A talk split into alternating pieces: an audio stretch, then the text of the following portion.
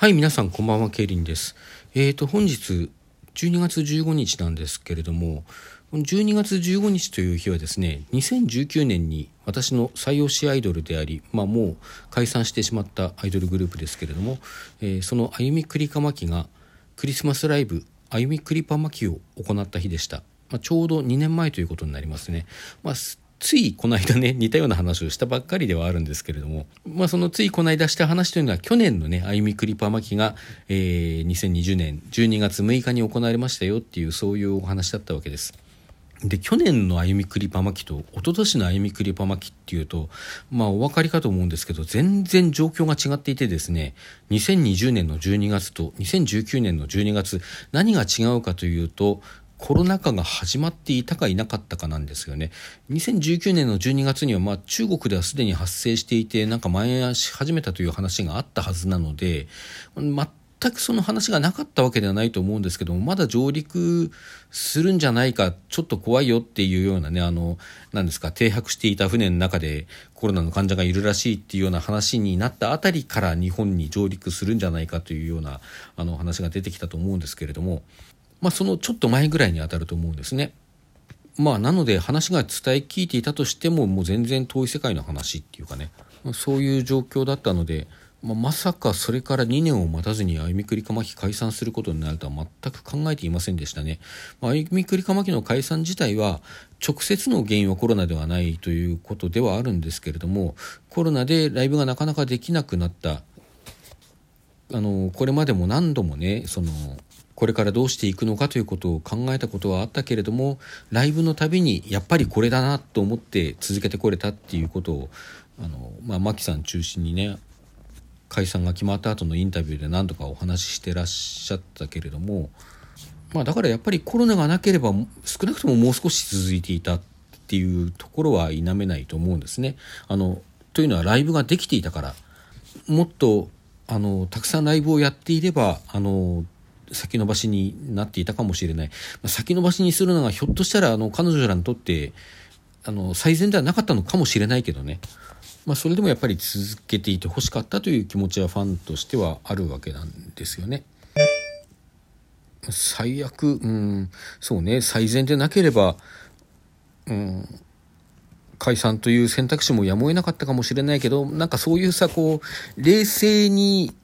まあ、コロナ禍でライブがないことで冷静になれたっていう言い方もできるけれども、もう何かその障害がある状態でのね、あの、決断っていうのは、ちょっとやっぱり、もやっとする、嫌だな、嫌だったなっていう感じは否めないわけですよ。まあちょっとそのね、解散の話になっちゃいましたけども、まあとにかくそういうようなことをね、考える余地が全くなかったのが、一昨年2019年の、えー、あゆみくりぱまきの時だったわけですよね。ただこの時にはですね MC であの皆さん大切なお知らせがありますっていう話があってあのただたくさんの人に直接伝えたいのであの1月25日来年年が明けてからのね2020年1月25日に横浜ビブレ前であのフリーライブをやるのでその時に発表しますっていうことを宣言していてなんか会場に微妙な空気が流れたんですよ。直接言いたいなんか大切なお知らせってまさか、まさかってね、なんかざわざわざわって感じ、ざわざわ実際してなかったんだけども、なんかちょっとドヨッとした感じの空気があって、で、それをこう、ステージからもね、感じ取ったらしいマキさんが慌てて、いや、あの、全然暗い話じゃないですよっていう話をしていて、あの、みんながほっとして笑いを漏らしたっていう、そういう場面があったりしたんですね。まあ、まさか解散ではっていうような雰囲気で、ね、だったんですけども、まさかね、本当にそれから2年を待たずに、本当に解散してしまうとは思いませんでしたよね。まああのそんなこともあったんですけれども私にとっては歩みくりかまきの2回目のライブだったんですよね。まあ、というかライブハウスというものに行ったのが歩みくりかまきのライブが最初なのでライブハウス2回目の経験でもありました。で1回目に行った同じ年の2019年の 10, あ10じゃないあの9月ですね9月15日の時には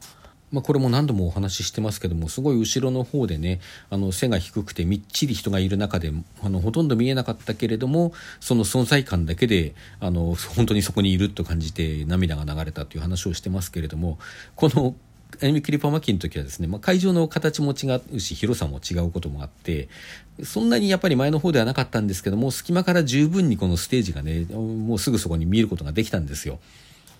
なので、こう、今度は、あの、あ、こんなに近くに見えると思ってまた泣いてたりしましたね。まあ、あゆみくりかまきのライブは大体始まると、ダーって泣いたりしてたんですけどね、いつもね。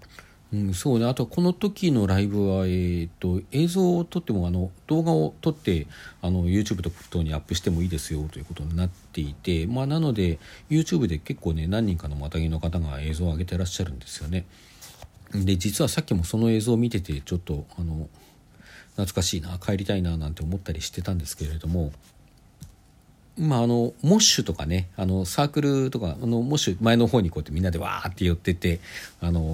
もみくちゃになるみたいなねところとかあのサークルってこうエンジンを作ってみんなで肩組んで曲に合わせて掛け声をかけながら回るっていうこれ「未来トレイル」っていう曲でサークルやるんですけどもこのサークルも初体験ですごく楽しかったです。あの映像にも残っていて私映ってますはっきりね。このサークルなんかも最初で最後になっちゃったんですよね。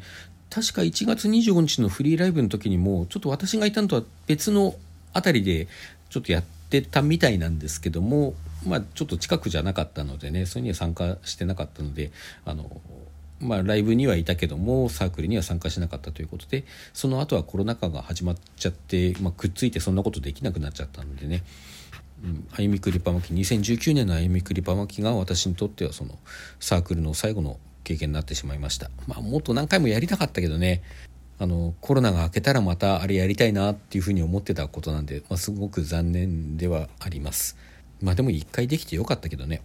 そしてまたさっきもちょっと言いましたけどそのその時の映像を見てさ懐かしいな帰りたいなと思って、うん、あそこに帰りたいっていう気持ちはあるんだけどまあでも帰りたい以上にやっぱり新しい次のライブでまたあれがやりたかったんですよね。まあ、そういう気持ちの方があの正確であるというか大きいというかね帰りたいのも嘘じゃないけれども帰っちゃうとさあのその後に知ったいろいろなものを失ってしまうじゃないですか。それがなかったことになってしまうのはやっぱり嫌なんですよね。本当なんていうか欲張りでごめんねっていう気持ちもあるし、まあそれはあのあゆみくりかまき以外のねレオワンダーだとかあのねねさんねねのねさんだとかね、まあまなみのりさも当時存在は知ってはいたけれども聞くようになったのはあの後ですしね。まあその他のいろいろなあの今好きであるようなねアイドルさんだとか。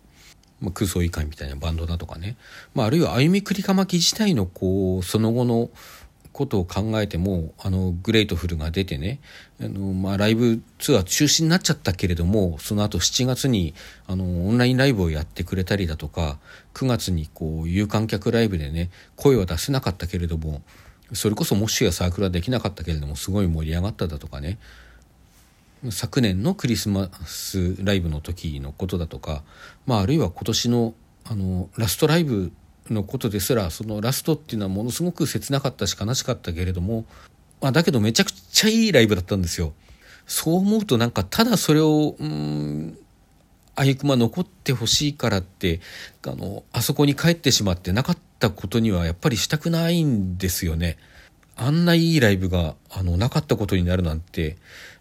やっぱりそれはそれでものすごい損失だって思っちゃう。まあだから最善のことはですね、この後、うん、あの、一時的でもいいのでね、あの、あゆみくりかまきにこう復活してもらってライブをやってもらうのが一番私にとっては最高の未来なんですけども。まあでもね、それが、まあさっきもちらっと言いましたけど、それがご本人たちにとって最善のことなのかどうかは私には分からないですからね、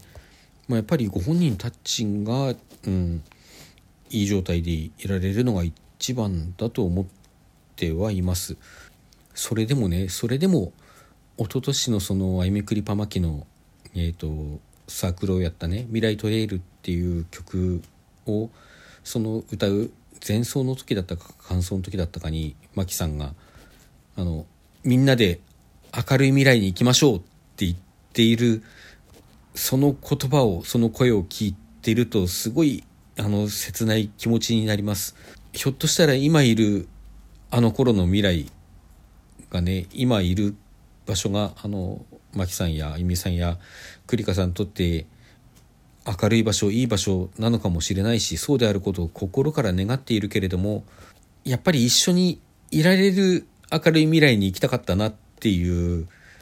本当そんなあのな最近一般化した言い方で言うとあの世界線っていうんですか